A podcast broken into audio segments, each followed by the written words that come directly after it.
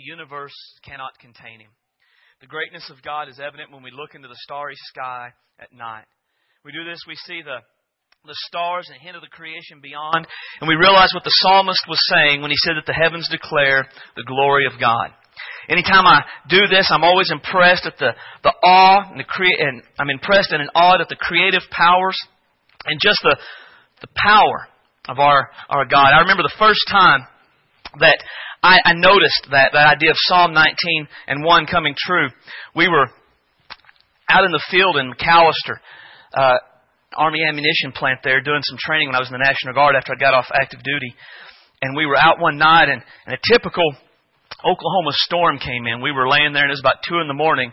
And, and suddenly you hear just the wind roaring and rushing and all of the little tents we had made were being lifted and flown over and the, we got up and we were trying to collect our stuff and figure out what to do and, and the trees were bending but it was still a, a clear night so you could see the stars and everything. I just remember thinking, man, God is, God is awesome. God is powerful. I mean, He is a, a mighty and a great God. And we, we see this and we think about this and we know that the Bible says that God is infinitely powerful. He never gets tired and He can do anything that He wants to do. But I wonder, in spite of all that the Bible teaches about the power and the greatness of God, is it possible that we limit what God can and will do in us, through us, and for us through our doubts.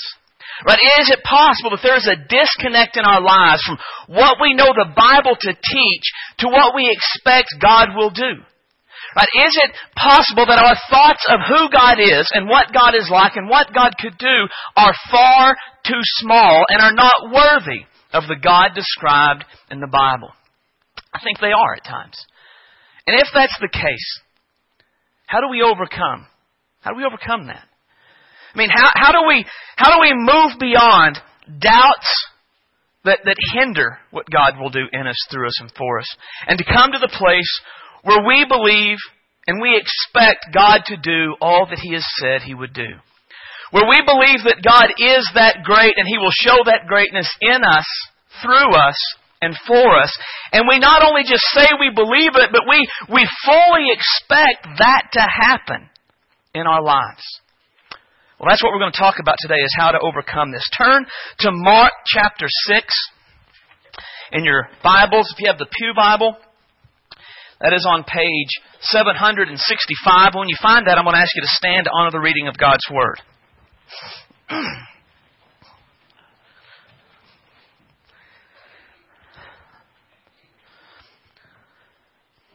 Mark chapter 6 and verse 1. And then he went out from there and came into his own country, and his disciples followed him. When the Sabbath had come, he began to teach in the synagogue, and many hearing him were astonished, saying, Where did this man get these sayings? And what wisdom is this which was given to him, that such mighty works are performed by his hands? Is this not the carpenter, the son of Mary, and the brother of James, and Joseph, and Judas, and Simon? Are not his sisters here with us? So they were offended at him. But Jesus said to them, A prophet is not without honor except in his own country, among his own relatives, and in his own house. Now he could do no mighty work there, except that he laid his hand on a few sick people and healed them. And he marveled because of their unbelief. Then he went about in the villages and in a circuit teaching.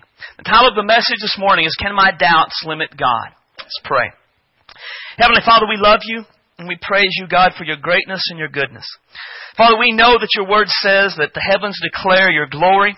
Lord, we know that you have demonstrated your power and your works throughout Scripture, in creation, in redemption, in so many ways.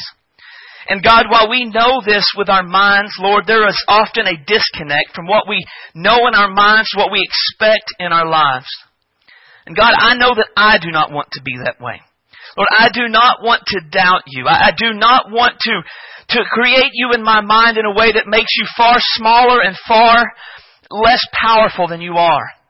Father, I want to, to know you as you are. I want to experience you as you are. I want to see your power at work in me, through me, and for me. And I know that we all do. So today, God, help us to look at your word and help us, God, to, to see areas that we might hinder you and help us to find ways to overcome that.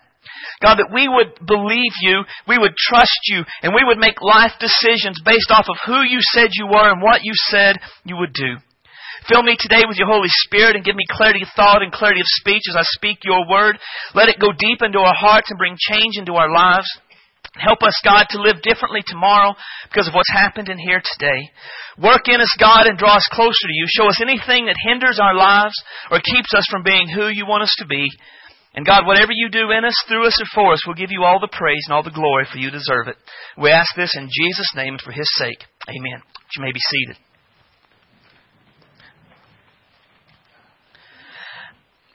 What we see in this passage is pretty interesting, I think. What we see in verses 2 and 3 particularly. Jesus, at this point in his ministry, has gone out. He has preached. He has confounded the people. He has taught with kind of an authority that no one else has. He has done miracles. He has cast out demons, and he has done great things. But he has done it all outside of his hometown. And when he comes back to his hometown and he begins to teach, there, there is a, obviously they understand because they're talking about the where did they he get this teaching right? They're astonished at it. He, he didn't go to the, the rabbinical schools. How is he able to speak with such authority and such wisdom? Where does all of this come from? But then it says i like it, it says that they were offended at him. Right? And what they were offended at is is they knew him. Right he grew up in their midst. They knew his family. They knew what he was like as a kid and they looked at him and they said, how can, how can this guy that we saw grow up, how could he really be the Messiah? How could this guy really be the one that we've all been waiting for? Right? Their, their focus was all wrong. They were focused on the guy that they knew and not on the stuff that he had done and the things that he had said. And because they focused in the wrong areas. They doubted. Yes, he's done great things, but come on, it, it just can't be him. And because of, of their doubts, it limited what he would do in their midst. And, and I believe he would have done more. He did some things. He, he healed a few sick people, but he would have done more. But he didn't because they doubted. Now, I've heard some take what we see in this passage and say that God is only as powerful as we believe Him to be. That if we believe God is all powerful and can do all things, then He can. On the other hand, if we don't believe God can't, then God can't. That God's greatness and God's power, they rise and fall on us and on our faith in Him. I'm going to be honest with you, I have a real problem with that. I mean, the, the God I see in Scripture repeatedly states things like, I can do anything I want and no one can stop me. He, he does conquer pharaohs who do try to oppose him, who don't believe in him. Their lack of faith did not stop him at all. Yet here we see Jesus who is God in the flesh set out and was willing to do more, could have done more, but didn't do more because of their doubts. So how do we reconcile the teaching that God can do anything He wants and nothing can stop Him with the fact that Jesus, as God in the flesh, didn't do things, even though, because the people did not believe? Here's how I understand it right here. I cannot limit what God can do, but my doubts may limit what God will do. Jesus still could have healed everyone there and done everything that he wanted to do. But because of their doubts, he did not do it. God's greatness and God's power is not dependent upon us in any way. He does not need us to be great. He just is great. But God may not demonstrate His greatness and His power in our lives, through our lives, and for us in our lives because of our doubts about His ability to do that. It's not that He can't, it's that He, He won't. Our doubts can limit not what God can do, but what God will do. Now, I know for me, I don't want to limit God in my life. I want, I mean, I read the, the Bible and I see a God who does great things through people. I, I see a God who does great things in people. And I see a God who does great things for people. And I want that, and I look at that and I think, that's what I want for my life. I don't want to be like the people here who miss out on what God can do because I'm just focused on the wrong things. I don't want to miss out on, on, what God wants to do because I have doubts or because I, I've convinced myself that the world is different and God just doesn't act like that anymore. I want, I want whatever God has to give. I do not want to make it to heaven and find out there could have been more in me, through me, and for me from God, but I did not believe and so I did not experience. And I'm sure you're the same way. So how do we how do we overcome? Because I, I'm betting that we all probably have doubts in some areas. I'm sure none of us are living the kind of things that we see in Scripture. And for we've got reasons as to why it's okay and reasons as to why it doesn't happen. But what it really boils down to is we don't, we don't believe. We don't expect. We have doubts. How do we overcome those doubts so that we can experience the power of God in us, through us, for us? I think there's three ways. Three, three areas of our life that we need to bring into check. Number one is we need to be honest about our doubts. We need to be honest about our doubts. When we talk about faith, I believe this is one of the most important things to talk about. Be honest about our doubts. Because chances are, there are areas where we all have doubts. Maybe people we prayed for to be saved never got saved. Maybe things we expected to happen didn't happen. And our, our standard and our beliefs has just kind of lowered and lowered and lowered. And so there are, there are doubts in our lives. But we've been taught that that's not right. We've been taught that you can't doubt. That if you doubt, you're, you're a terrible Christian. If you doubt, God will never work in your life. If you doubt, and so we cover it up. We cover it up with spiritual sounding things. Right? We'll post on Facebook, I'm having problems, but God is my victory. And deep down, we really don't believe it. But we post it because it sounds good.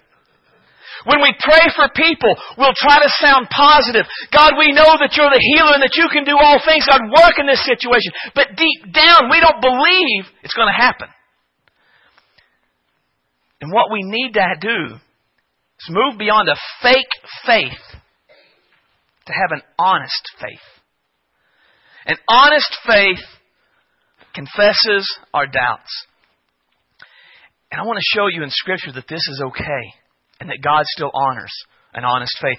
Flip ahead a few chapters to Matthew chapter 9, or Mark chapter 9, I'm sorry. We're going to start in verse 14. And really, we're just going to kind of go through this quickly.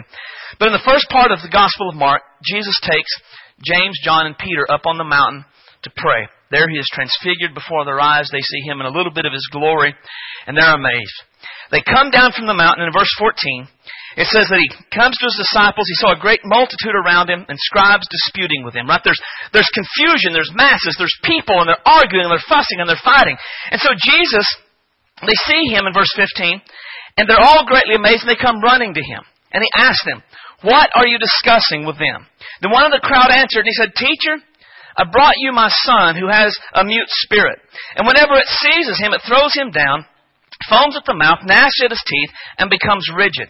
So I spoke to your disciples they should cast it out, but they could not. So this guy, he has a massive problem. His son is demon possessed. And it has been going on all of his life, we'll find out in a little bit. And he knows that nobody else can help him. Right? Thus far, he's probably tried to go to the Pharisees and religious leaders and get them to fix it, and they couldn't. He's heard about Jesus and the things that he had done, and he goes to find Jesus, but he's not there, so he finds his disciples. And they try to cast out the demon, and they try to fix the problem, and they can't do it. And it says, He answered and said, O faithless generation, how long shall I be with you? How long shall I bear with you? Bring him to me. They brought him to him, and when he saw him, immediately the Spirit convulsed him, and he fell on the ground and he wallowed, foaming at the mouth. So he asked his father, How long has this been happening to him? And he said, From childhood. And often has thrown him into the fire and the water to destroy him. But if you can do anything, have compassion and help us. And Jesus gives a statement that is a key statement for all of life. If you can believe, all things are possible to him who believes. Right? If you can do anything, Jesus, help. Jesus said, if you can believe, everything is possible. And I love how the Father answers. Immediately the Father cried out, and he said with tears, Lord, I believe. Help my unbelief. I love that. What an honest guy. Right? He is, this has been going on all of this kid's life. If he is like others in Scripture, they have gone places and tried to get it fixed and everything has failed. Don't you imagine that this father, who is likely a Jew, has been praying for God to fix it? So all of these years, He's prayed and nothing has happened. He's taken him to others that should have helped and nothing has happened. He has heard about Jesus that he is different and he took him to him, but his disciples couldn't help and nothing happened. And then Jesus himself comes down and says, I can do it if you believe. And the guy says, I believe. But I've got some issues. I mean, can't you, can't you understand that? Can't you understand the Father's doubts and his wrestling with saying, I believe completely? I can. I can. Again, I don't know how you are. But there are things I've been praying for for years that have never happened. Right? There are, there are people I've prayed to be saved that are no closer to God than they were when I started. There are things I've expected in my own life to happen that have yet to come to pass. And I look at the promises of God and I see that I'm praying in the will of God and I'm trying to live and do the things that God wants me to do. And yet, so I say, I believe time and time again, it's not working out like I thought it would. There's doubts, there's questions, there's fears. That is probably where many of us are.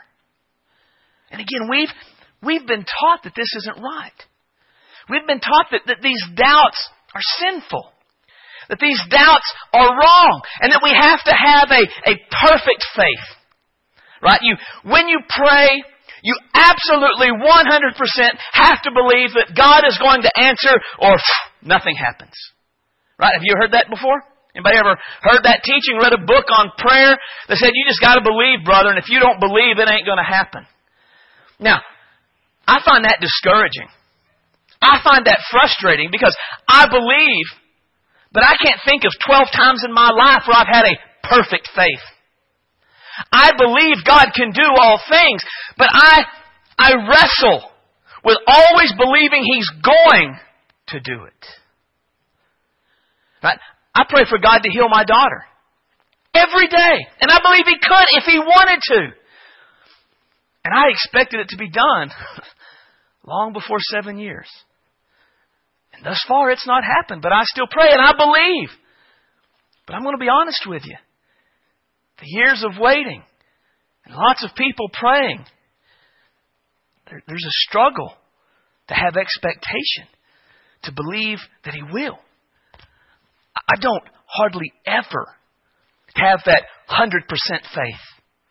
There are always doubts mingled with my faith.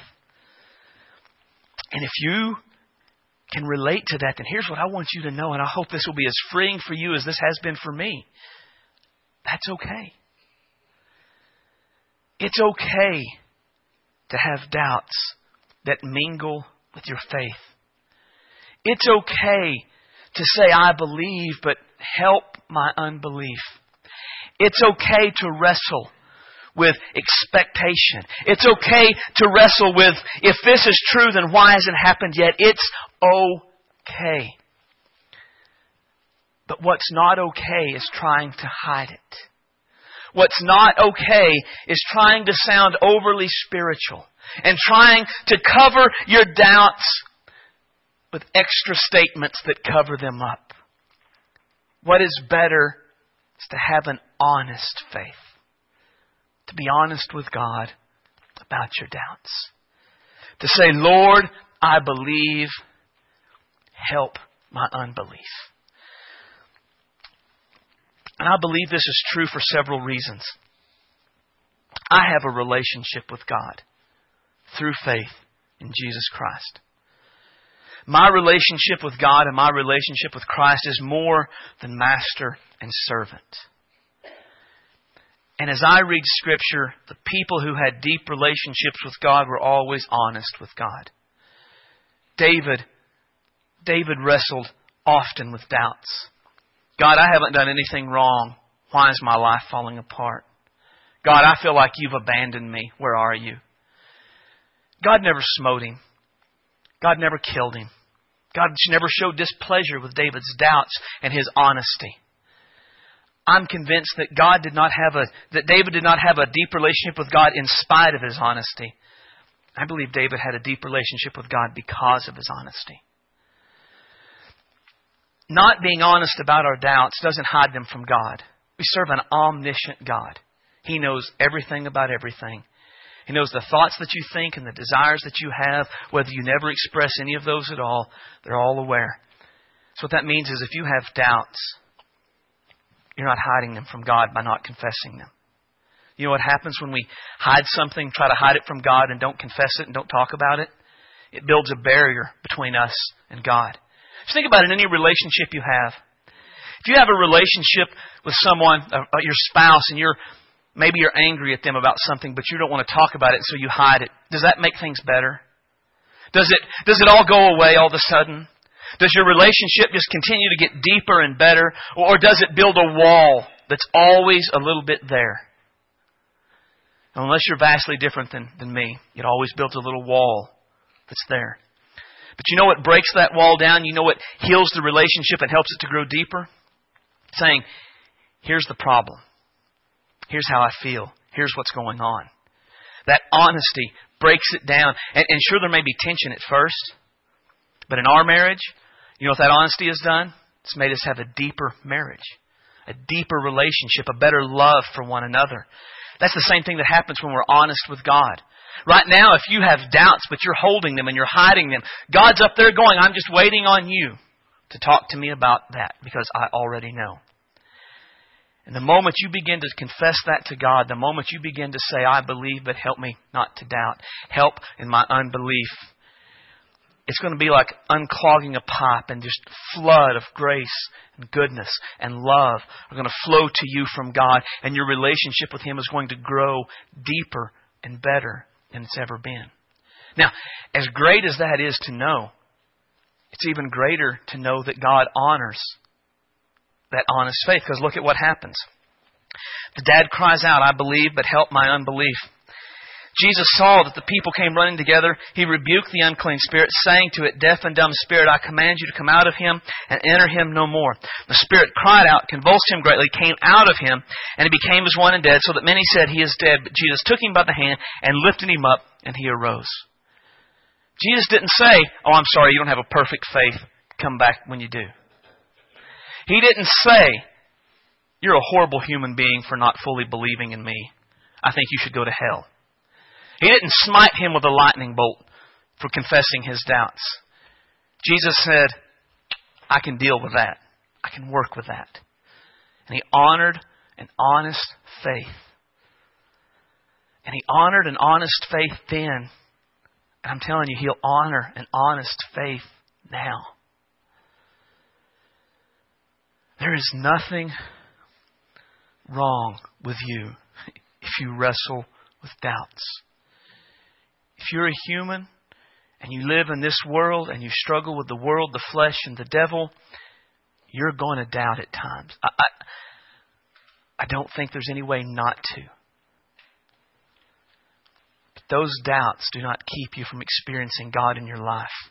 Those doubts do not keep you from experiencing what God can do in you, through you, and for you if, if you are honest with Him about it if you just say, Lord, I believe.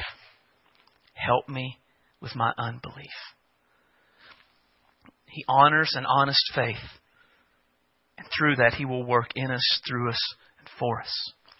A second action that we need to take is we need to ask God to stretch us. Ask God to stretch me. And there is a passage in the Old Testament that I, I love that shows this, I think, better than any other. Turn to 2 Kings chapter 4. It's page 288, I believe, in the Pew Bible.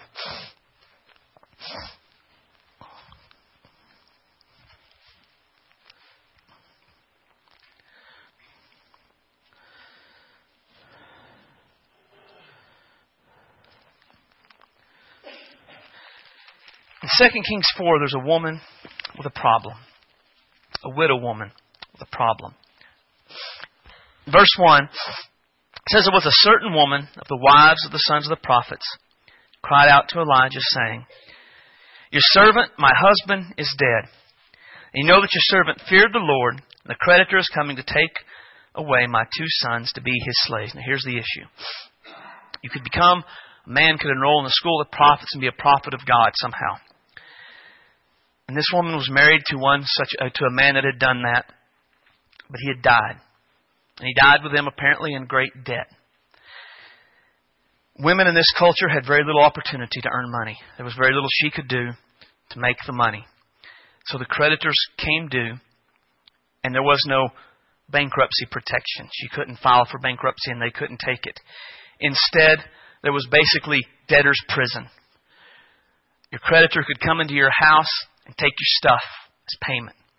Or, in extreme conditions, your creditor could come and take your children first and then you and make them slaves.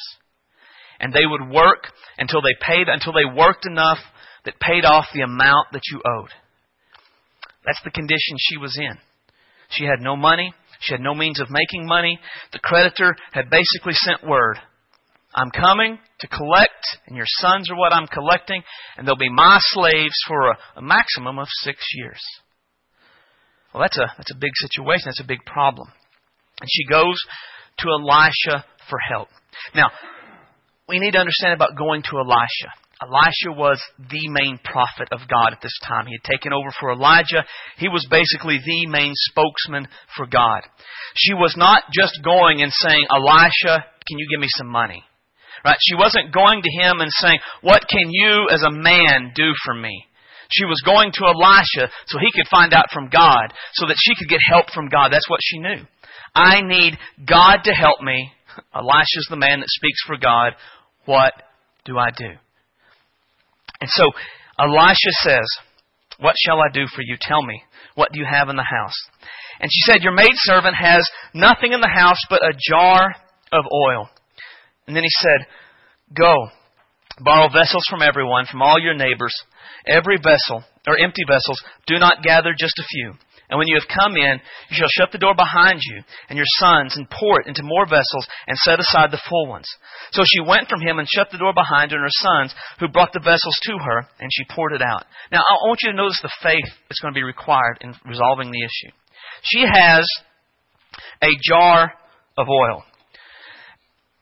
And my understanding is that her explanation of a jar of oil is meant to be a small jar. She's not having a big jar of oil. She has a small jar of oil. And Elisha says, basically, go get pots and pour the oil into them. Now, what, what good is a jar of oil going to do in a pot? And he says, don't just get a few. You get all you can. And then you shut the door and then you just start pouring it in there until you fill one up and you go from one to the next, to the next, to the next. Now, for her to respond to this in any way is going to take faith. She has to believe that God's going to do something through that little bitty jar of oil she's going to pour out. She acts on that faith and she goes and she does it. And notice verse 6, because this is kind of the key of what we're talking about. Because what Elisha is going to tell her to do is take the oil, sell it, pay her debts. But verse 6 is kind of the key. Now, when it came to pass the vessels were full. She said to her son, Bring me another vessel. And he said to her, There is not another. So the oil ceased. Now, I want you to catch what's happened there. When did the oil cease? Before or after she ran out of space to pour the oil out? After. What if she had had ten more barrels to pour the oil into? The way I understand this and the way it seems to read is God would have used that and continued to fill up ten more barrels of oil. So what, what limited what God would do in her life at that point? Her capacity to accept it. Her capacity to deal with it. God, the God who did filled up the jars she had, could have easily filled up a million more jars if she'd had them. Her, her capacity, it limited what God was going to do. Now, this was enough. It took care of her needs, and it helped her. But the key thing I want us to understand is this. Very many times, what limits God's work in us, through us, and for us is not the power of God. It's our capacity to, to expect. It's our capacity to believe. It's our capacity to do. Right? We, we come to a place in our service to God and our faith where we say, I just, I can't go anymore. I'm, I'm at my limits. I, I've stretched as far as I can stretch. I've done as much as I can do. I'm at capacity. There's no way I can endure more. There's no way I can do more. There's no way I could pray more. There's no way I could hope more. And in that moment when we say, I, I can't, we're limiting our capacity and we're limiting God. And you say, well, that's great, but, but you don't understand my situation. I really am at the breaking point. I honestly can't go any further. I can't deal with any more. And I, I don't doubt that you can. But let me ask, who in here can quote Philippians 4:13? I can do all things through Christ who strengthens me. Now, as parents, how many of us have told our kids that? Can do all things. Right? But do we believe it? Because if we really believe all things is all things, there shouldn't be a limit to our capacity.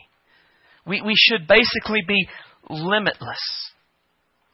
And what we need to do is because there are going to be times where we reach that breaking point and we say, I really don't think I can go anymore. I, I really don't think I can do anymore. I can hope anymore. It, there's a point to where when you hope and you believe and you pray and it doesn't come to pass, it begins to be an ache, a hurt deep inside. And it is easier to let that hurt go and to not deal with it anymore than it is to continue to hope, to continue to pray, to continue to believe when it just is a source of discouragement and pain and anguish. And in that moment, we have a choice. We can quit Say, I've gone as far as I can go. And when we do that, we absolutely limit what God is going to do in us, through us, for us. Or we can say, God, stretch me.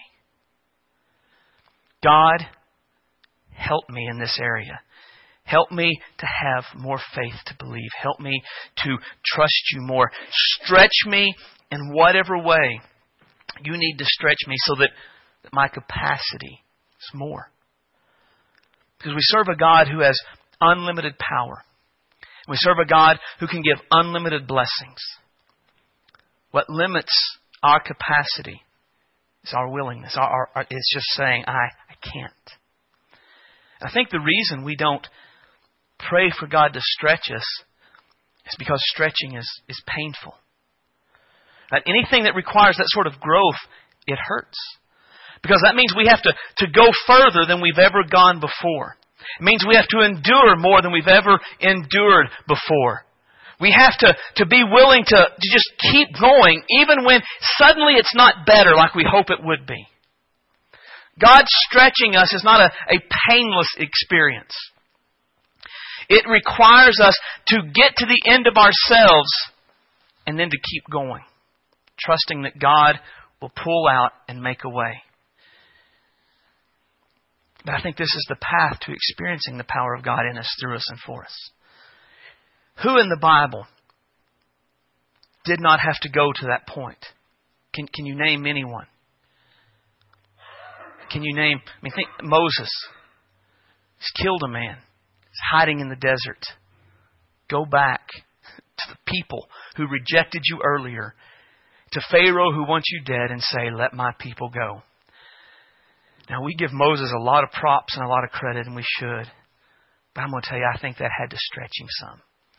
If it didn't, if he wouldn't have started making excuses, I can't. No one will believe me. I don't think they'd expect me that I know you. God had to stretch him to make room for that. Joshua to take over for Moses, that was huge. I mean, can you imagine Moses? I mean, you think about the way people think about Moses today. Can you imagine living in his shadow? He dies, you're the guy. Up to this point, you have been Moses' personal assistant. And now everybody's expected to follow you. Those are some mighty big shoes to fill. I'm going to say that that was a stretch. That's why God repeatedly told him, I will be with you wherever you go. He had to be stretched. Isaiah, Jeremiah, Matthew, the tax collector, get up from his tax collecting table and follow Jesus. No going back after that. That's a stretch. Trying to then talk to Jews about Jesus. Hey, I was a tax collector and I was a traitor to the country, but I want to tell you about the Messiah who came to me. Some stretching that has to go on there. Anything, anytime we want to serve the Lord and we want to, we want to experience His power in us, through us, and for us, it's always going to take us beyond our personal capabilities. It'll always take us beyond our natural limits. Because it's only when we go beyond our natural limits do we begin to walk by faith.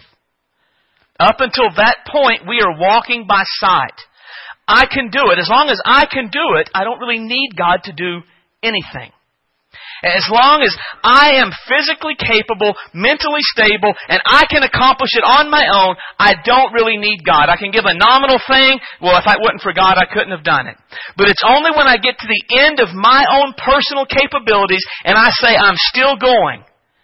At that moment, we leave walking by sight and we begin walking by faith. And it's only out there where the good stuff happens. So if you've reached your max and you don't think you can go anymore, you're probably right. And that probably means you're on the right path. That probably means you're going in the right direction. And what you need to do now is let God stretch you beyond your natural limits and begin to walk by faith and not by sight.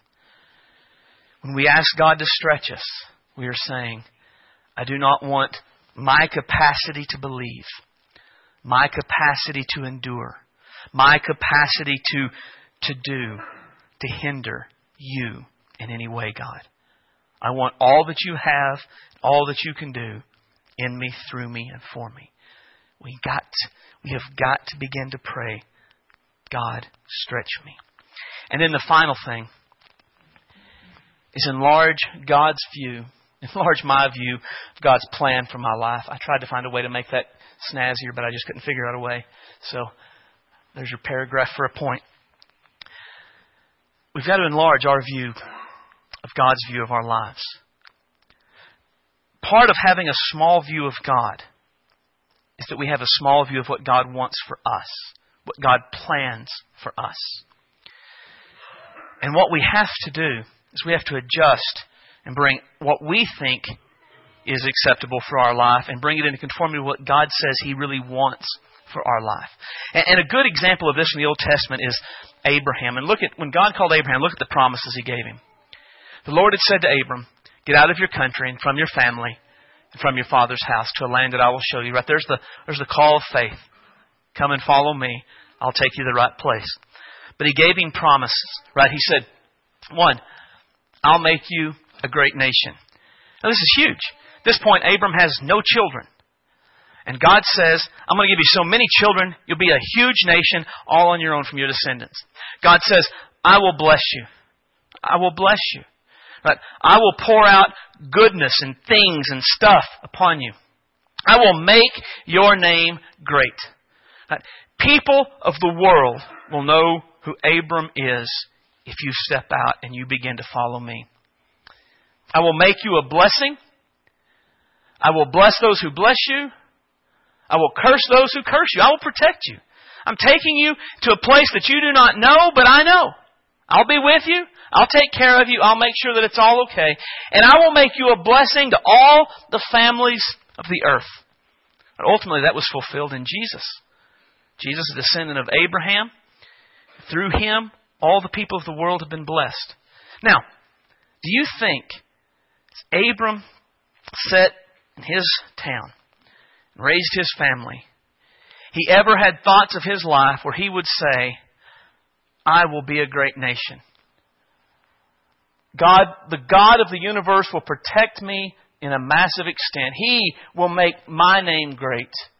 He will ensure that I am a blessing to all the peoples of the earth. I mean, if someone just came up to you and said, I'm going to be a big nation, I'm going to be a blessing to everybody on earth, right? What would you think about them? I would think they were delusional. And yet, that was God's plan for Abram's life. That was what God wanted to do for him. So what Abram had to do was say, I never would have imagined my life could be that much. But God has said He would, so I'm gonna, I'm gonna switch what I believe, and I'm going to accept what God has said. I'm going to enlarge my view until it reaches and it's inconsistent, or it's consistent with God's view. That's what we have to do. Do you know that while we haven't been given those promises, we have been given many promises as well? Great promises that I'm convinced most of us do not truly embrace. We do not have a large enough view of what God wants for our lives. Let me give you just a couple. One, I'm a new creation. Therefore, if anyone is in Christ, he is a new creation. Behold, all things have passed away. Or old things have passed away. Behold, all things become new. You know, I've talked to enough people to know that there are plenty of believers who live defeated lives because of what they did before they were saved. They are held back and they are hindered by who they were then and not who they are now. And God, God didn't say, I'm changing your morals. God didn't just change our morals. God didn't just change our clothes. But God made us a new creation. We have been born again. We have been given a new mind and a new heart and new desires and a new will. We are not the same. Do you really think, as you think about who you were before you were saved, and think about who you are now, do you think that you are entirely different? You are a new creation in Christ. Or do you think, ah, there's just no way I could do this because of what I did then? We need to enlarge our view of, God, of, of God's plan for our life. How about this? Jesus is on my side. I love this. This is my, one of my very favorite verses of all time. My little children, I write these things to you so that you may not sin. What is God's absolute desire for all believers? That we may not sin. And we know that. But we miss the next part of this verse. Because notice what it goes on to say. And if anyone sins, we have an advocate with the Father, Jesus Christ the righteous. When is Jesus on your side? Is Jesus on your side when you're living a good, holy life and you're always doing what He expected, and then the moment you blow it, Jesus turns against you and hates you and is looking for a reason to cast you into hell? Sadly, that's the way many of us live. In many of our minds, Jesus is only on our sides while we're doing everything exactly the way He wants us to. The moment we sin, Jesus turns His back on us. And the Bible says that is simply not the case. That when we sin, we have an advocate with the Father. That's like the defense lawyer. And it's Jesus who is our righteousness. I mean, I want you to understand there is never a point in your life when your righteousness or your salvation is dependent upon your own personal goodness. That you're not going to go to heaven because you lived a holy life. You are going to go to heaven because you believe in Jesus and that He died for your sins and rose again and He made you righteous. Now, there is something in that that is both humbling and powerful. It's humbling. Because that means it's never really about what I've done. That I am not saved and Jesus is not on my side because I'm better than other people. I'm saved because of Jesus Jesus is on my side because of who he is and what he's done. It's a pretty humbling thought.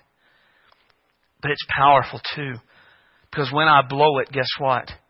I'm still righteous because of Jesus. He is still my advocate with the Father. That never changes. I mean, do you live in such a way that you know Jesus is always on your side? Or do you live feeling that Jesus is just always angry at you a little bit or on the brink of becoming angry at you because you're just not up to snuff according to your mind and your thoughts? What difference would it make if you truly understood and believed that Jesus is always on your side? You need to enlarge your view of God's plan for your life. Or, or how about this? I am victorious through Christ. Thanks be to God who gives us the victory through Jesus Christ, through our Lord Jesus Christ. Always a victor. Now, does that mean we don't struggle against the world, the flesh, and the devil? No. We will always struggle against the world, the flesh, and the devil. But what it means is we fought that battle from a place of victory, not a place of defeat. Do you know the most common thing we, I think many of us live and believe as Christians? We are poor, we are pitiful, we are powerless. So we just live defeated lives, never going to overcome. It's not possible that I could overcome. Woe is me, this is just the way I am. But that's not the picture painted in Scripture. We are not poor, pitiful, or powerless.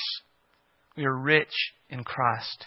We are powerful in Christ. We are victors through Christ.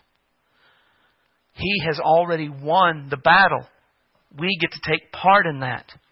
I mean, do you look at your life and do you really believe that you are a, victor, or as Paul said in Romans, more than a conqueror through Christ? You should. If you don't have that view, you need to enlarge your view of God's plan for your life. Or God has a divine purpose for my life. By grace you've been saved through faith, that not of yourselves, it's the gift of God, not of works, lest anyone should boast, for we are His workmanship created in Christ Jesus for good works, which God prepared beforehand that we should walk in them. I mean, think about that. The God of the universe saved you because He wanted to. And He saved you because He had a plan for your life, something He planned for you to do. You are not His second choice. You are not someone He has saved and said, Oh, I guess you'll be a second class citizen. You can sit on the pews, but you can't ever go do anything for me. I'll, I'll accept you here, but you're not there. Nope. He saved you to do something. And, and this is, doesn't matter where we've came from or what we were. Um, Kelly and I used to know this guy, and he's passed away a few years ago. His name was Eddie Hicks. And Eddie Hicks, before he got saved, was a, a drug dealer. And he was a, a boss drug dealer. And he was a violent drug dealer. One, one of the dealers under him once did not pay him what he owed him. And Eddie got in a car with this guy and had a driver go 50 miles an hour. In order to kind of show him he was serious, he threw him out of the car at 50 miles an hour. He was a, a violent felon, dangerous man. Got caught, went to prison, got saved. Came out, some churches would not accept him because they knew where he was, where he came from and what he had done. And so he just, he found a church that would, and eventually he began to start preaching on his own. But guess who he preached to? And he didn't go and preach to the nice communities because those people wouldn't accept him. He wasn't educated and he read and hollered an awful lot. Um, but he went to the drug dealers that used to work for him. He went to the people that he used to sell drugs to. He went to the prostitutes that lived in the area where he came up at. And he, he offered them a way out of that lifestyle. He, he put them up in houses. And he gave them, helped them to get an education. And he helped them to learn, learn tasks and skills so that the women could do more than sleep with men for money and have a better worth for their life. Hundreds drug dealers, drug addicts, and prostitutes came to know Jesus Christ through Eddie Hicks' ministry. Thousands were brought out of that lifestyle, even ones that were never saved, were taken up, cleaned up from drugs, given new lives, sent out to be productive members of society. He lived a divine purpose for his life despite coming from an awful harsh background. The God who had a purpose for Eddie Hicks has a purpose for you. We're not meant to drift through life wondering if there's meaning and significance. We are meant to live purposeful life that brings glory and honor to God. And if that's not your view, you need to enlarge your view of God's plan for your life. And then this is a final one. I'm an ambassador for Christ. I love this. We are ambassadors for Christ.